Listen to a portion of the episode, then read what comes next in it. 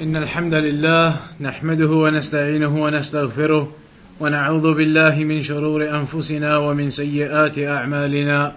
من يهده الله فلا مضل له ومن يضلل فلا هادي له. وأشهد أن لا إله إلا الله وحده لا شريك له وأشهد أن محمدا عبده ورسوله. أما بعد So we began looking at the hadith of Jibreel last week. And we started the beginning section of that where we mentioned that Jibreel alayhi salam he came to the Prophet sallallahu alayhi wasallam in the form of a man. And as we said the angels they are able to take the form of humans. So Jibreel alayhi salam on this occasion as he would do typically and normally took the form of a man in the appearance of a man with white clothes and dark hair and he came to the Prophet ﷺ and he sat next to him and he asked him certain questions. So the first question that Jibreel asked the Prophet ﷺ was, أخبرني عن الإسلام. Tell me about Islam. And so the Prophet ﷺ clarified the meaning of Islam, i.e., those five pillars of Islam. The head of those pillars being the testification that there is no deity worthy of worship in truth except Allah, and that Muhammad is the messenger of Allah. Then after that, the establishment of the prayer, and then also the fasting of Ramadan, and also the zakat, and the hajj for the one who is able. Then after that, Jibreel alayhi salam, he asked the Prophet sallallahu alaihi wasallam a second question. And the second question was, أخبرني عن الإيمان. Tell me about Iman. Tell me about Iman. So the Prophet ﷺ answered by saying, الإيمان أن تؤمن بالله وملائكته وكتبه ورسله واليوم الآخر وأن تؤمن بالقدر خيره وشره that Iman is that you have Iman in Allah, and you have Iman in His angels, and you have Iman in His books, and Iman in His prophets, and Iman in the day of judgment, and that you have Iman in the decree, it's good and it's bad. Those are the six pillars of Iman. When we speak about a believer having Iman and a Muslim having Iman, then these are the six pillars, the six aspects of that Iman. Firstly, it is mentioned that Iman, it, its definition includes various things. What do we mean by Iman? They are the six pillars that we have mentioned, but how do you practice Iman? There are various ways. And the Salaf, Ahl Sunnah wal Jama'ah, they have mentioned that the definition of Iman, it encompasses three things. As it is mentioned by many scholars, particularly in the modern times, as an easy way of explaining what Iman is, then it is mentioned that Iman encompasses three things. It is belief in the heart belief in your heart, that is a part of Iman. But that is not it by itself. Belief in the heart, Iman in the heart by itself is not it. That's one part of it. Another part of Iman is the statements upon your tongue. The statements upon your tongue, the supplication, the recitation, etc. And another part of Iman, the third part, is actions on your limbs. Actions and behavior that you do, the obedience and the worship that you do upon your limbs physically is also a part of Iman. And that is why the scholars they say قول باللسان واعتقاد بالقلب وعمل بالجوارح that it is the statement of the tongue, belief in the heart, and actions of the limbs. And Iman increases and it decreases. So if you want to have a definition of Iman, then you can think that there are six pillars to it. Belief in Allah, in the angels, in the books, in the prophets, in the day of judgment, and in the decree. Then you must also remember that Iman, it has different aspects to it. Iman in the heart, Iman upon the tongue, and Iman upon the limbs. In the heart, in terms of your aqidah, your belief in your heart. On your uh, tongue, the supplications and what you recite and what you say with your tongue. And similarly, the actions of the limbs. Your obedience and the actions that you do, the worship that you do, is a part of your Iman. That definition is the correct definition that Ahl Sunnah wal Jama'ah have explained regarding Iman. Some of the people, however, they said that Iman, it is belief in the heart and maybe even statements of the tongue, but they said your actions are not a part of your Iman. Your worship is not a part of your Iman. Some of the people of innovation and the people of desires and misguidance, the philosophers and others similar to them, they made this statement that your actions and your obedience is not a part of your Iman. And that is false. Your actions and your obedience and the worship that you do physically is a part of your Iman. And there are many narrations in the Quran and the Sunnah that prove that. One of them is the hadith of the Prophet sallallahu alaihi wasallam. And this hadith also actually proves that Iman, it goes up and it goes down. Sometimes maybe a person, he is obedient and he's worshipping Allah, and so he feels in his heart that his Iman is strong. But in other times, it could be the case that the person he becomes isolated from the worship of Allah, or that he becomes weak in the worship of Allah, and he feels in himself that his iman has decreased and his iman is weak. So sometimes a person his iman may be high and strong, and sometimes a person's iman may be weak and low, and that is possible, and it occurs that the iman of the people it increases and it decreases. That again is in opposition to the people of misguidance. Some of them they say that Iman doesn't increase and decrease. Some of those individuals they used to make that claim and that is false. Iman it increases and it decreases. So here we have an evidence for that, which is the hadith of the Prophet ﷺ, which is in Al-Bukhari and Muslim. الإيمان بضع وسبعون أو بضع وستون شعبة فأس فأفضلها قول لا إله إلا الله وأدناها إماطة الأذى عن الطريق والحياء شعبة من الإيمان The Prophet صلى الله عليه وسلم said that إيمان is 70 odd or 60 odd levels. إيمان is 60 odd or 70 odd levels. The highest of those levels, أعلاها or in this narration, afdaluha, the best of those levels of iman, is the statement of a person, la ilaha illallah, that a person he is upon the aqidah of tawheed, he is upon the belief of tawheed as we explained. He accepts and he affirms and acknowledges and practices that there is no deity worthy of worship in truth except Allah. That is the greatest level of Iman for a person who dies upon that tawheed. That is why Allah mentioned in the Quran, الذين آمنوا ولم يلبسوا إيمانهم بظلم أولئك لهم الأمن وهم مهتدون. That those people who have Iman, then they do not mix their Iman with shirk. They have Iman and they do not mix their Iman with oppression. The meaning of oppression here is shirk. إن الشرك لظلم عظيم then those people will have the security and the safety. They are the ones who will be guided and they are the ones who will have the uh, security of entering into paradise in the hereafter. That is the highest level of Iman, the Tawheed. That is the basis of the religion. Then the lowest level of Iman, the Prophet ﷺ mentions here, Imatatul Adha Anit Tariq.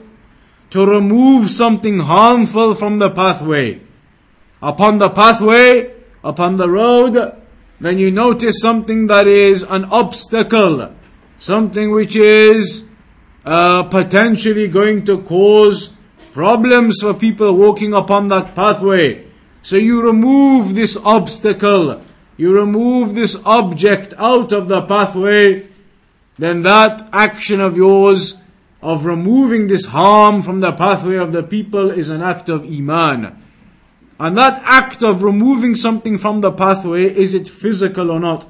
You have to physically move it or not? It's physical. So this indicates that your physical actions are a part of your Iman. So therefore, Iman it increases and Iman it decreases. Iman increases and Iman decreases. The highest level of Iman mentioned in this hadith is the Tawheed. And the lowest level is mentioned that even if you remove something harmful out of the roadway so people are not harmed, then that is an act of Iman. There is another hadith that says, من رأى منكم منكرا فليغيره بيده فإن لم يستطع فبلسانه فإن لم يستطع فبقلبه وذلك أضعف الإيمان that if one of you sees some evil you see something evil occurring, then change it with your hand. See if you can physically stop that evil occurring. If that's not possible, then at least try to change it with your tongue. Speak to that person or do something with your tongue in terms of speech and statements to try to change that evil. And if you're not even able to do that, you're in a situation where it's not possible, then at least hate that evil which is occurring in your heart. And then the Prophet ﷺ said, that, i.e., hating it in your heart, at least that's the lowest of Iman. So that indicates again that these various actions are different levels of Iman. In another hadith, the Prophet ﷺ said, At-tahuru shatrul iman. Purification is half of your iman. So that indicates physical actions of worship are a part of iman. And this is why the scholars they say that the more obedience that you do to Allah sincerely for the sake of Allah, then the more your iman it increases. And the more your iman increases, that will mean you will want to do more. More what? More ibadah, more worship. So you can see that there's a direct correlation the more worship you do, the more your iman increases. And the more your iman increases, the more worship you want to do. So in effect, they keep making each other go up.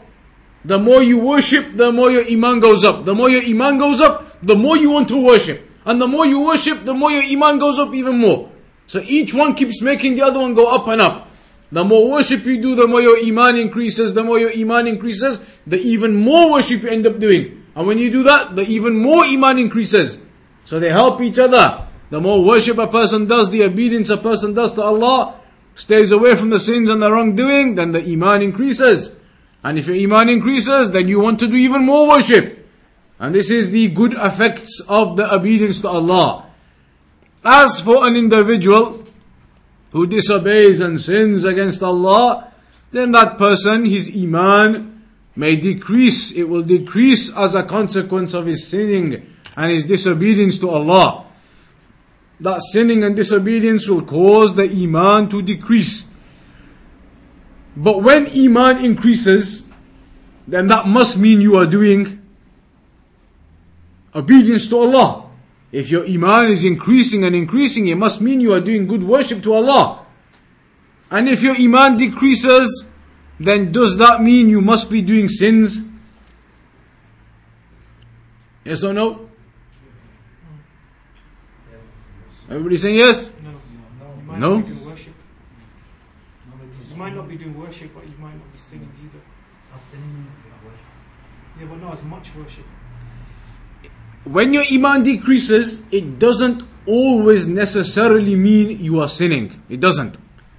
It's possible sometimes that your iman may decrease even though you are not sinning. But the other way around, if your iman increases, then you must be worshipping.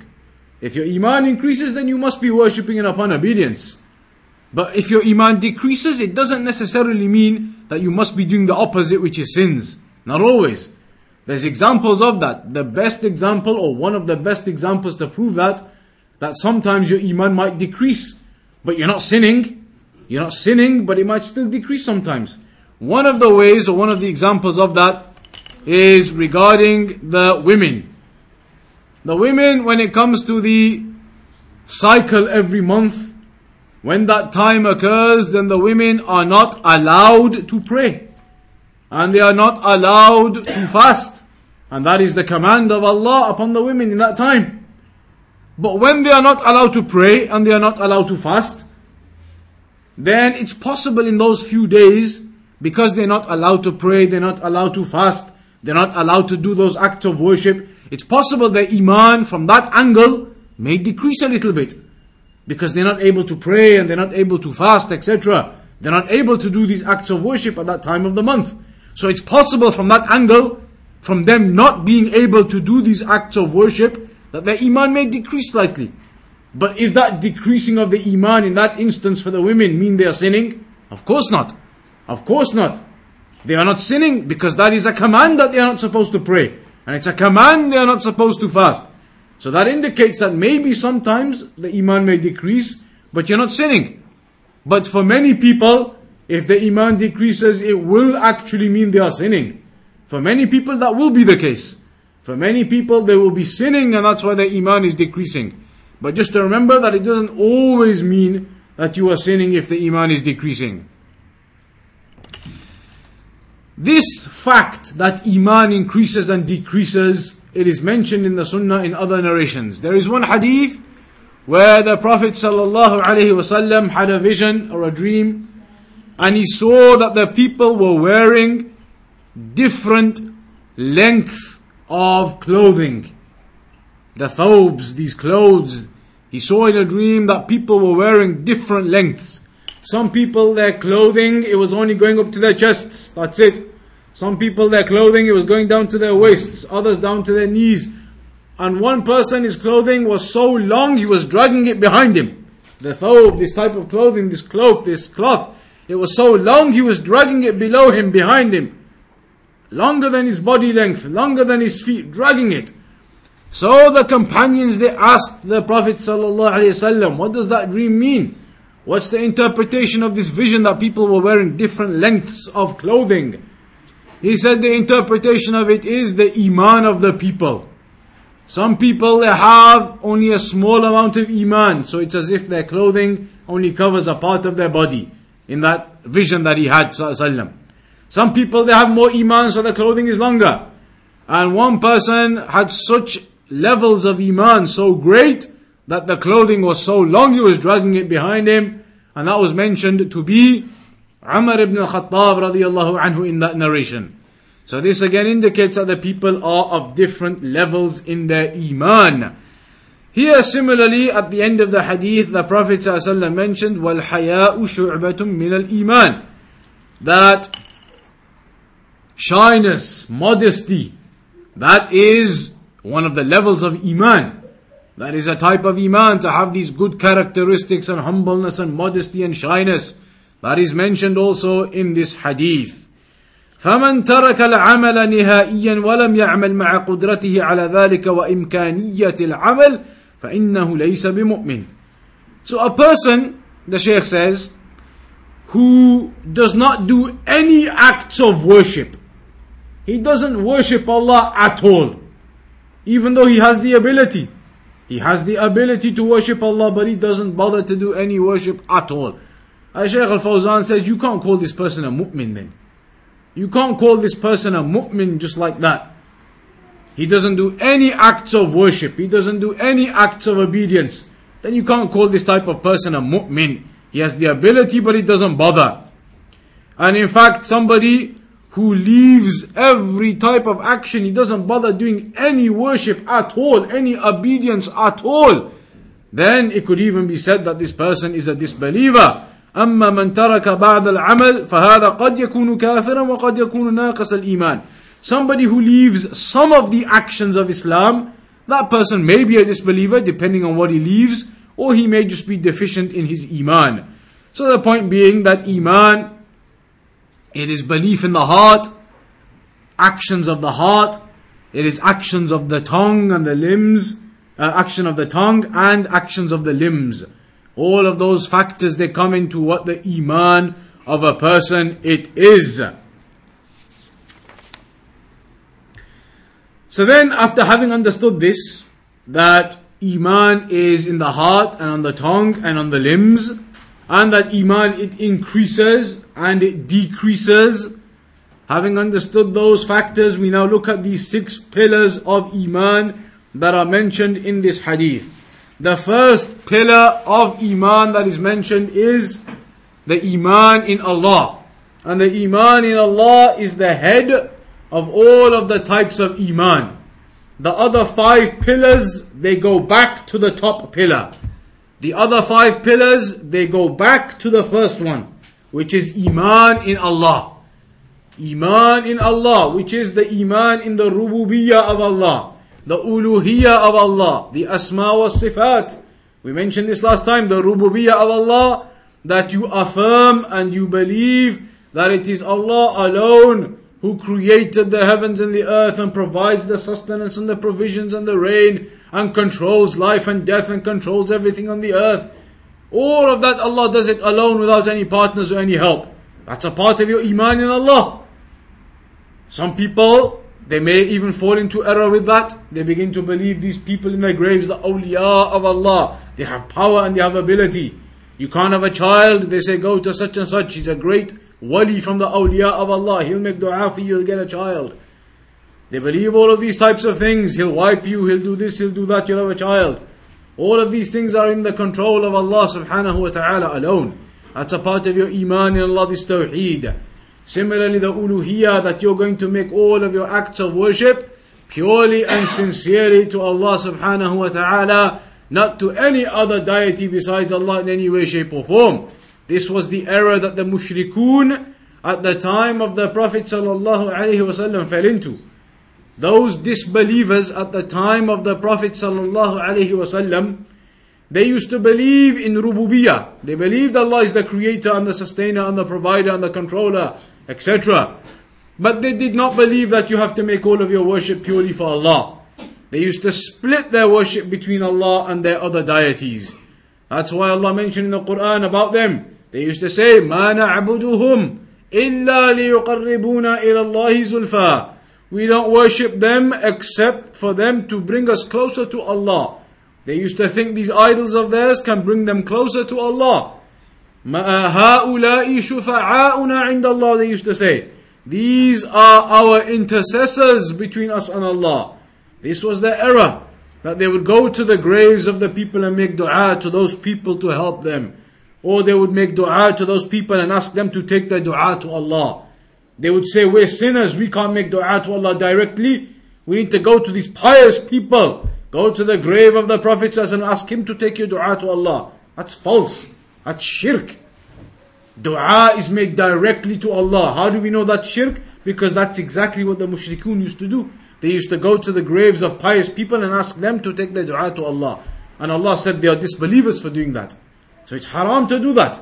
So this is uluhiyah, part of your iman in Allah, that every act of worship you do, you direct that sincerely to Allah, not to any other deity or any other middleman. The dua and the worship is done directly to Allah. The hadith it says, "Ad-du'a huwa al-ibadah." Dua, it's an act of worship, as are all of the other acts of worship. So they must be done sincerely and purely to Allah. This is a part of your iman in Allah, the uluhiyah, that you single out every part of worship to Allah alone. Then the names and attributes is also a part of your iman in Allah, that you believe Allah subhanahu wa ta'ala has the most perfect and beautiful of names and attributes, the most complete of the names and attributes, and that Allah has no deficiency whatsoever. There is no possibility of any deficiency to Allah whatsoever. And that's why, even in the Quran, in the easiest of the surahs that everybody memorizes, قُلْ هُوَ اللَّهُ أَحَدٌ Say that Allah is one. There is no comparison or similarity. Allah is one and alone upon Tawheed. قُلْ هُوَ اللَّهُ أَحَدٌ اللَّهُ الصَّمَدُ الصَّمَدُ the one who all of the creation have to return back to. We all have to return to Allah and make our dua to Allah whenever we need anything. That's the meaning of As-Samad. Allahu Samad. Allah is the Samad. That means all of the creation we need to return back to Allah with our dua. We need to return back to Allah with our needs that we have. قل هو الله أحد. Then Allah Samad. Then Lam yalid wa lam yulad. He did not give birth and neither was he given birth to. Allah doesn't have any children or partners. That would be a deficiency and a weakness. So Allah frees Himself from any claim of having children or sons as the people they claimed about Him. As the Christians and the Jews and even the mushrikeen. Even the mushrikeen used to claim that Allah has daughters. They would say that the angels are the daughters of Allah and that is a falsehood and a lie. The angels are not even female, let alone be daughters of Allah. So that was false claims and accusations and Allah freed or clarified and refuted those claims that he was not born and neither did he give birth. Uh, وَلَمْ يَكُنْ لَهُ كُفُوًا أَحَدٍ And there is no kufu. A kufu is a partner or an equal or a something that resembles, something that is similar. Nothing. There is no resemblance, there is nothing similar, there is no comparison to Allah. All of this shows to you the Tawheed. That's why they call this surah Surah Al-Ikhlas, the surah of sincerity, sincerity to your iman in Allah, your tawheed in Allah.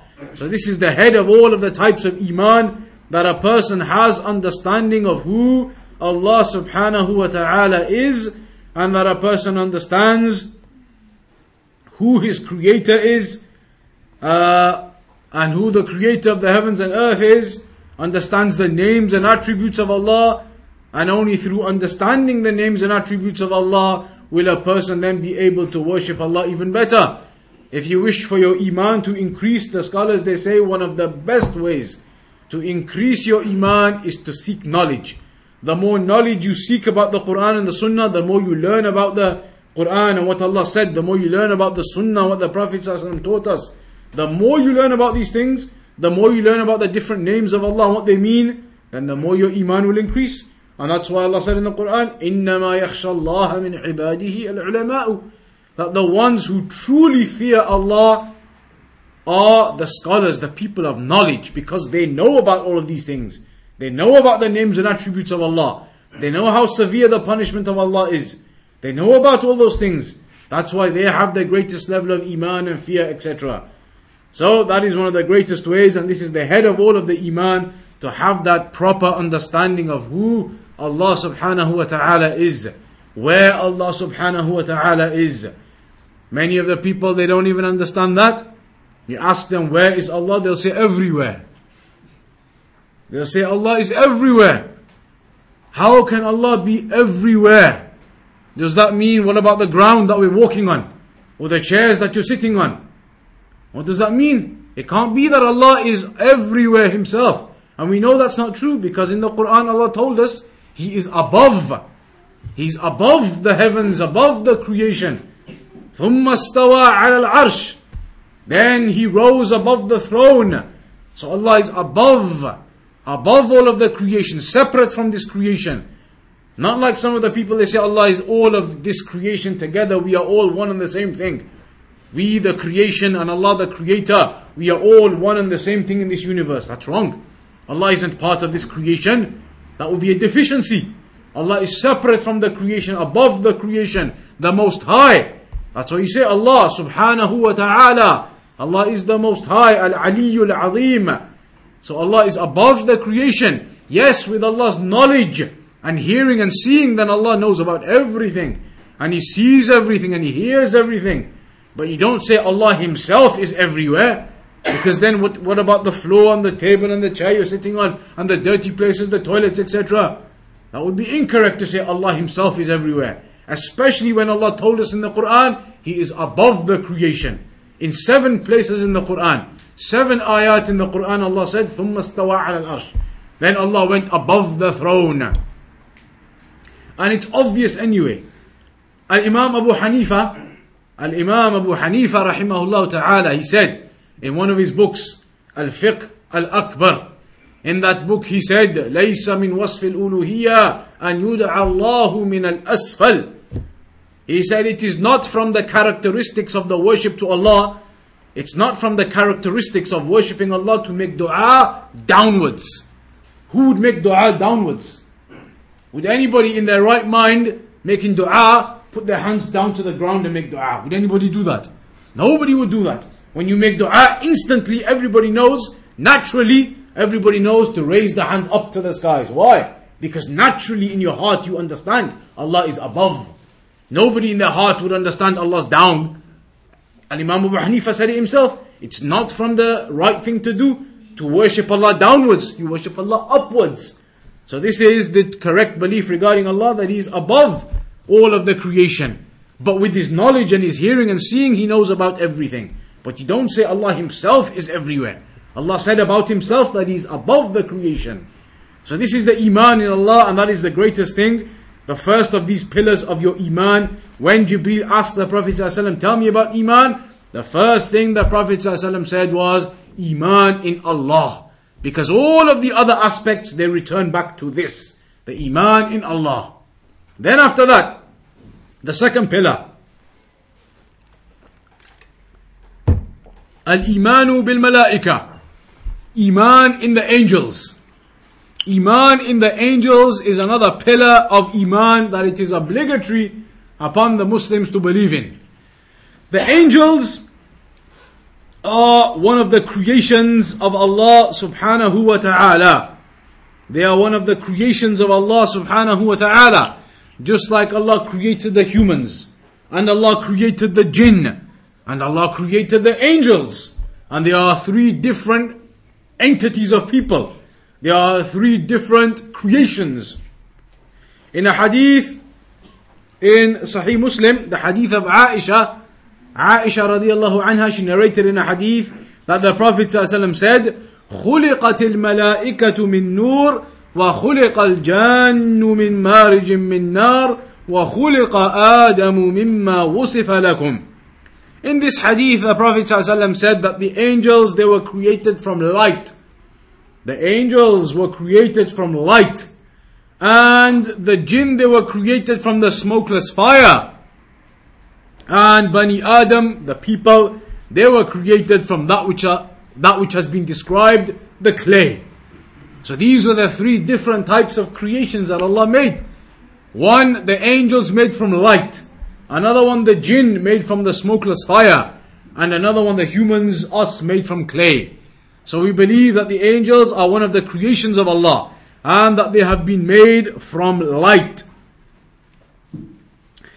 And these angels, they are various different types. They do various different jobs. All of this we have to believe in it as our iman in the angels. The angels are various different types. They have different names. They have different jobs. So, from some of the angels that are known to us and are famous, one of them is Jibreel alayhi salam. Jibreel alayhi salam, one of the great angels of Allah, the trustworthy one, is the angel that Allah subhanahu wa ta'ala entrusted with bringing down the revelation. So Jibreel alayhi salam would bring down the revelation from Allah to the prophets and the messengers up until the Prophet Muhammad sallam also. So the Quran, how did the Quran come to us? Jibreel alayhi salam, he heard the Quran from Allah. Allah spoke the Quran. Allah didn't make the Quran. Allah didn't create the Quran. That's an important thing to remember. Allah didn't create the Quran. Allah spoke the Quran. And Jibril heard that. Jibril heard the Quran from Allah. This is mentioned in the Quran Sunnah. Mentioned in various narrations and evidences. Salam heard the Quran from Allah. Then he came and taught the Prophet exactly as he heard it. That's the Quran. This is what Jibril salam used to do to bring down the revelation. That's one of the angels. Similarly, there is Mikael. Mikael alayhi salam, another one of the angels, موكل بالقطر والنبات. Mikael alayhi salam, he has been entrusted with the duty of rainfall and vegetation and these types of foods that we need to live, rainfall and vegetation coming out and those types of affairs, then that is the duty of uh, Mikael alayhi salam. Israfil, another one of the angels, Israfil alayhi salam, his duty is what?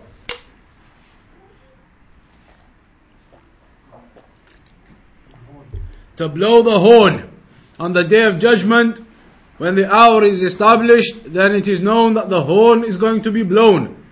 The horn will be blown by Israfil alayhi salam. That is the angel that has been entrusted with the blowing of the horn. So these three angels, they have various jobs. Jibreel alayhi salam has the job of bringing life to the heart. Jibreel alayhi salam has the job of bringing life to the heart because life of the heart is what? The guidance from Allah, the revelation from Allah. So Jibreel brought that down by the command of Allah to the Prophet that guidance of the heart, the life for the heart. Mikael salam has the job of bringing life to the bodies, the rain and the fruit and the vegetations that we eat to live. The job of alayhi salam is the life upon the earth and the bodies of the people. Israfil is another type of life, which is the life of the hereafter. The blowing of the horn, the people will die, and then when he blows the horn again, the second or the third time, the people will be resurrected. So that will be the afterlife. So these three angels all have jobs linked to life. Jibreel alayhi salam, the life of the heart with the guidance he brings from Allah subhanahu wa ta'ala. Mikael alayhi salam, the guide, the uh, life of the earth and the vegetation, etc. And Israfil alayhi salam, the life of the hereafter after the blowing of the horn. There are other angels too. For example, Malakul Maut. Malakul Maut, which is the angel of death. What's another name for Malakul Maut? Israel. You heard of Israel? This is a name that some people they mention. However, it is not correct. The name Israel is mentioned by some people for the angel of death. It's in some weak narrations, and many of the scholars have said it is not authentic. The name of the angel of death is Malak al Maut. The angel of death is Malakul Maut, the angel of death. Similarly, there are other angels. There is an angel, or there are angels that are commanded to blow the soul into a person when he is born, or even before he's born, when he's still in the mother's womb. In a hadith, it says, "Inna ahadakum yujma'u khalquhu fi batni ummihi arba'ina yoma." We're going to get to this hadith later on. That one of you, the Prophet said 1400 years ago, when you're born, firstly you're in the womb of your mother as a liquid. Then you're like a piece, uh, like a blood clot. Then you're like a piece of flesh. Then after that, يُرْسَلُ إِلَيْهِ الْمَلَكِ Then whilst you're still in the womb of your mothers, an angel is sent, the Prophet ﷺ says, فَيَنْفَخُ فِيهِ الرُّوحِ Then the angel blows the soul into that person. Blows the soul into that person. وَيُؤْمَرُ بِأَرْبَعِ كَلِمَاتٍ And then the angel is commanded to write down certain things regarding that person. That hadith we will come to later in more detail. But that's another type of angels, the ones who go and blow the souls into the people. Similarly, there are angels that write down our deeds.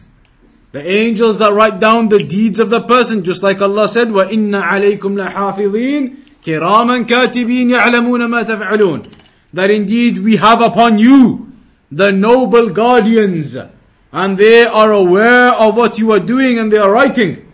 They are writing and they are aware of what you are doing. So the angels, they record all of our deeds, the good and the bad. So you can see that there are various different types of angels with different types of jobs. And that they are made from light.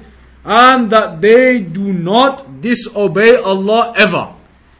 The angels, they always obey Allah subhanahu wa ta'ala and they never disobey Allah the actual appearance of the angels, it's mentioned that the Prophet ﷺ saw Jibreel alayhi on two occasions and that Jibreel alayhi had 600 wings and it covered the whole of the horizon, the size of the angels. So they are great. In one narration it says that if a bird was to fly from the earlobe to the shoulder of an angel, it would take years and years, hundreds of years perhaps. Hundreds of years for a bird to fly from the earlobe to the shoulder of an angel. So that shows to you the strength and the power and the might and the size of the angels. How many are there? There are so many that it's impossible for us to count. There is a narration that says that the angels in the heavens, they pray and they make tawaf around this particular house in the heavens, Baytul Ma'mur as it's mentioned. And that 70,000 go in every day. And when those 70,000 finish and they leave, another group of 70,000 is waiting to go in. When they finish and leave, another 70,000 is already waiting to go in. When they finish and leave, another 70,000 goes in. Once they've been in, they never get to come round again. There's so many 70,000s waiting to go in. Once they've been in, they'll never get another chance to come back in. So imagine the numbers of the angels. This is the army of Allah subhanahu wa ta'ala. So this is what we believe in our iman in the angels. As for the disbelievers, the mushrikeen, like we mentioned just now, they used to say that the angels are the daughters of Allah, and this is a lie. Allah mentioned this in the Quran that they would say, وَجَعَلُوا الْمَلَائِكَةَ الَّذِينَ هُمْ عِبَادُ الرَّحْمَنِ إِنَاثًا that they made the angels who are the servants of Allah, the slaves of Allah, they made them into females. That's what they said. أَمْ لَهُ الْبَنَاتُ وَلَكُمُ الْبَنُونَ Is it the case that the mushrikeen like to have sons for themselves, but they say Allah has daughters? It's known about the mushrikeen at that time. They used to kill their daughters. They used to dislike daughters. To the extent it is mentioned authentically about the mushrikeen that their daughters it's mentioned about some of them when the daughters would grow up. If they had a daughter, they didn't want daughters. If they had a daughter and she grew up to the age of four or five, then they would make her wear her most beautiful clothes one day and they would take her out to the woods and say to her, let's go playing or something. This is mentioned about the mushrikeen. This is the ignorance they were in. The absolute ignorance of their ways. That they would go with their, with their own daughter four or five years old with the most beautiful clothes on. They would take her out, go to the forest somewhere, pretend we're playing, and then there would be a hole that they've already dug. They've already dug it up. They would take her there, throw her in, and bury her alive. This is how they would be with their daughters. This was the mushrikeen. That's why it's mentioned in the Quran. وَإِذَا الْمَوْءُودَةُ سُئِلَتْ بِأَيِّ ذَنْبٍ قُتِلَتْ If that girl that was killed alive in that way is asked, why were you killed? What was the sin? This is mentioned about the mushrikeen, what they used to do. But then Allah mentions in the Quran that they used to attribute to Allah daughters, even though they themselves used to hate the daughters. So Allah rebukes that and rejects that and clarifies that there are no daughters, there are no daughters, sons, children, uh, partners, or anything of the sort to Allah subhanahu wa ta'ala. Allah is free of all of those deficiencies. So this is our iman in the angels in a nutshell, that we believe in all of those various different aspects.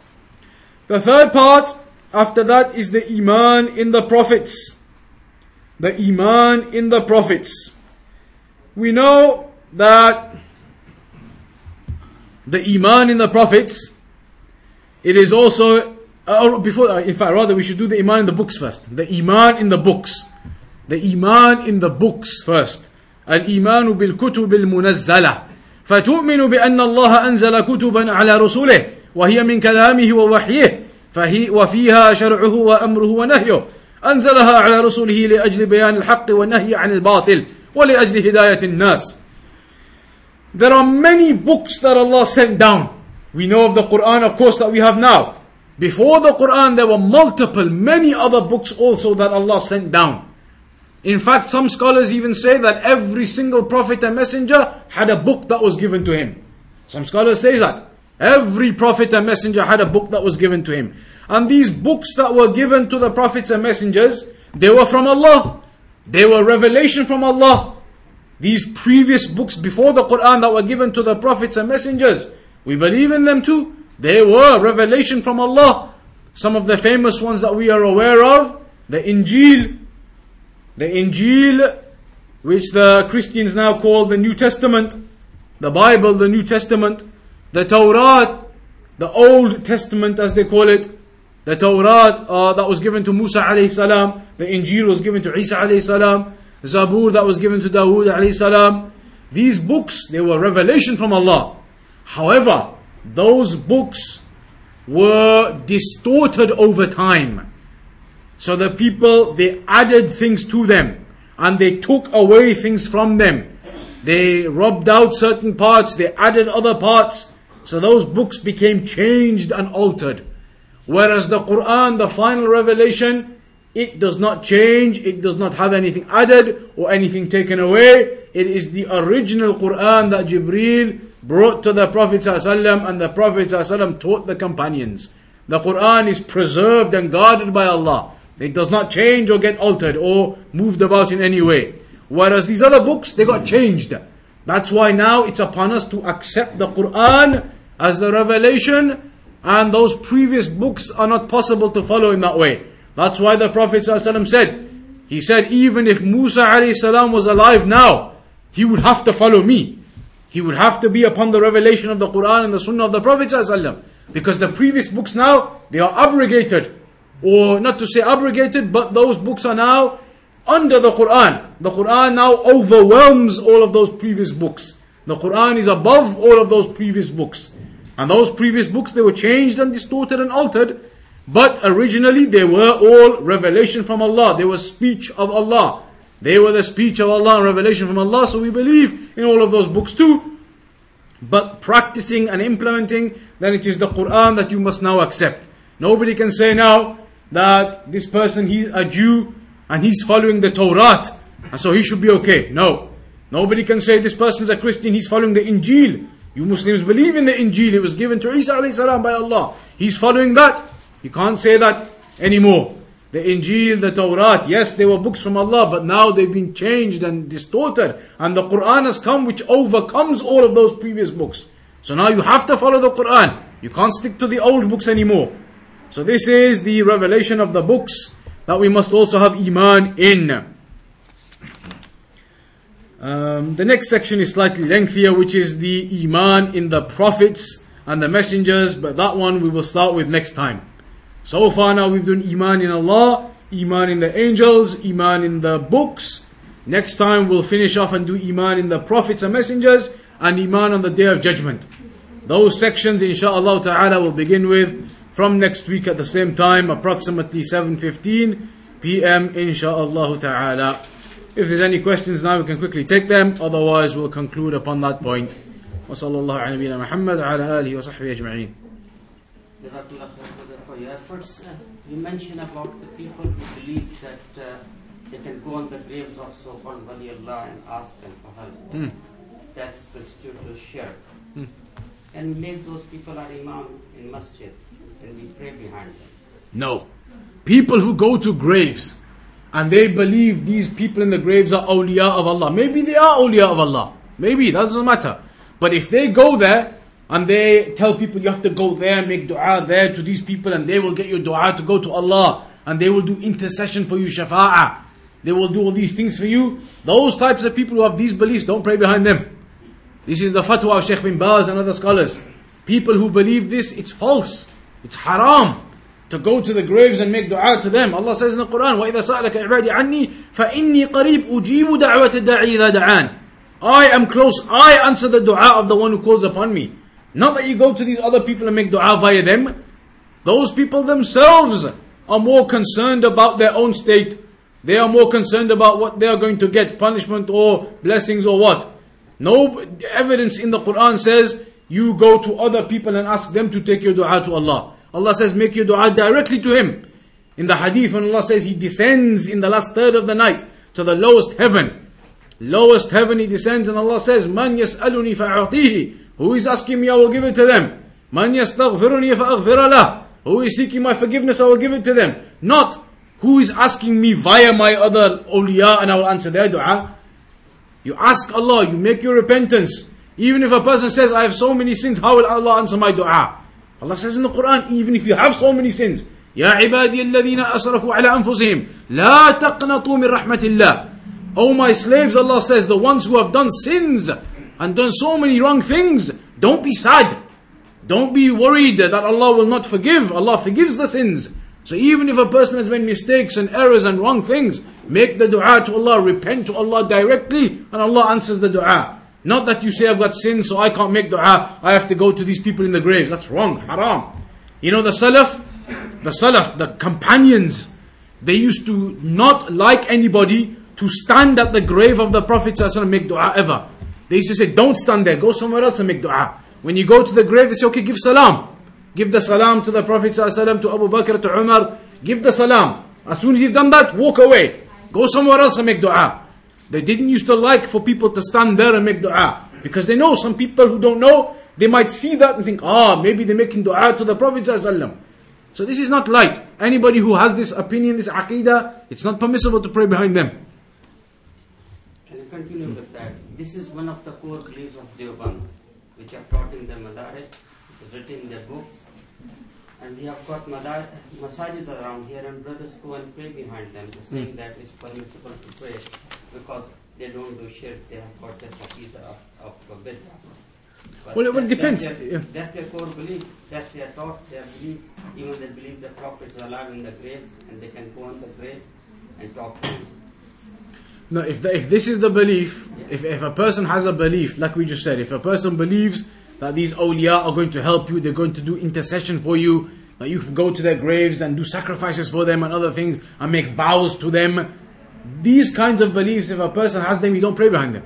If a person has those types of beliefs, of this level of intercession with graves and that type of thing, then the scholars they say avoid those people, don't pray in those mosques. Find other masajid, even other masajid, they might have some innovations in them. Could be some people who are doing some bid'ah, but it's not as bad as that. Maybe they have some other bid'ah, doing some other things, but as long as their aqidah is not this bad, then pray behind some other people. But people who have aqidah to this level, graves and awliya and shafa'ah and intercession, this type of belief and making dua to them and asking them to take your dua to Allah, that type of aqidah, you shouldn't pray behind those types of people. Find other masajid.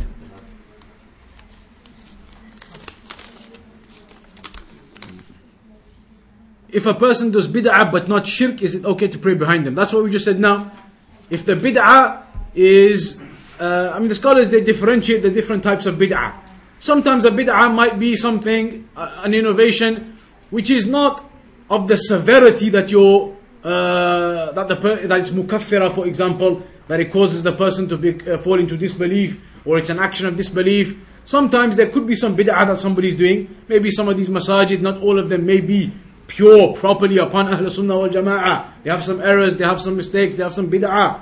But as long as it's not to the level of these types of affairs, as the scholars say, then you can still pray behind them. And the prayer is still correct and valid.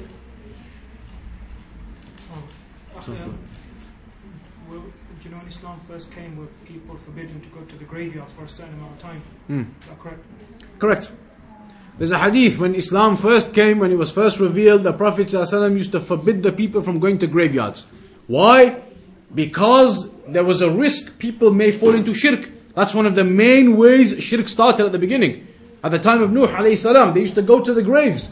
So in the hadith, the Prophet ﷺ said, كنت قد نهيتكم عن زيارة القبور ألا فزوروها فإنها تذكركم الآخرة The Prophet ﷺ said, I used to forbid you from going to the graves, but now go to them. Because it is sunnah to make the dua. There is proper dua and salam that you give to the people, not the intercession and shafa'ah. So the proper sunnah, he said, go do it. It reminds you of the hereafter, reminds you of death. But in the beginning, he used to prevent them. Until they learnt the aqidah properly, then they said you can go. I've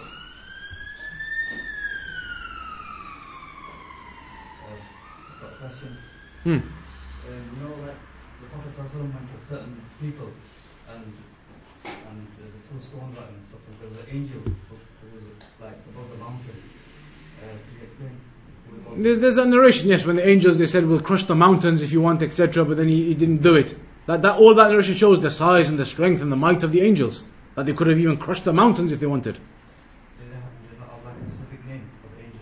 Who, The names of those angels, Allah alam. I don't know if there was any names for those angels. Allah alam. You'll find that in the books of Sirah. When the Prophet went and then uh, the people they uh, expelled him from that place. And then the angels they came. So we leave it there, and inshallah we'll carry on next week at quarter past seven, inshallah ta'ala.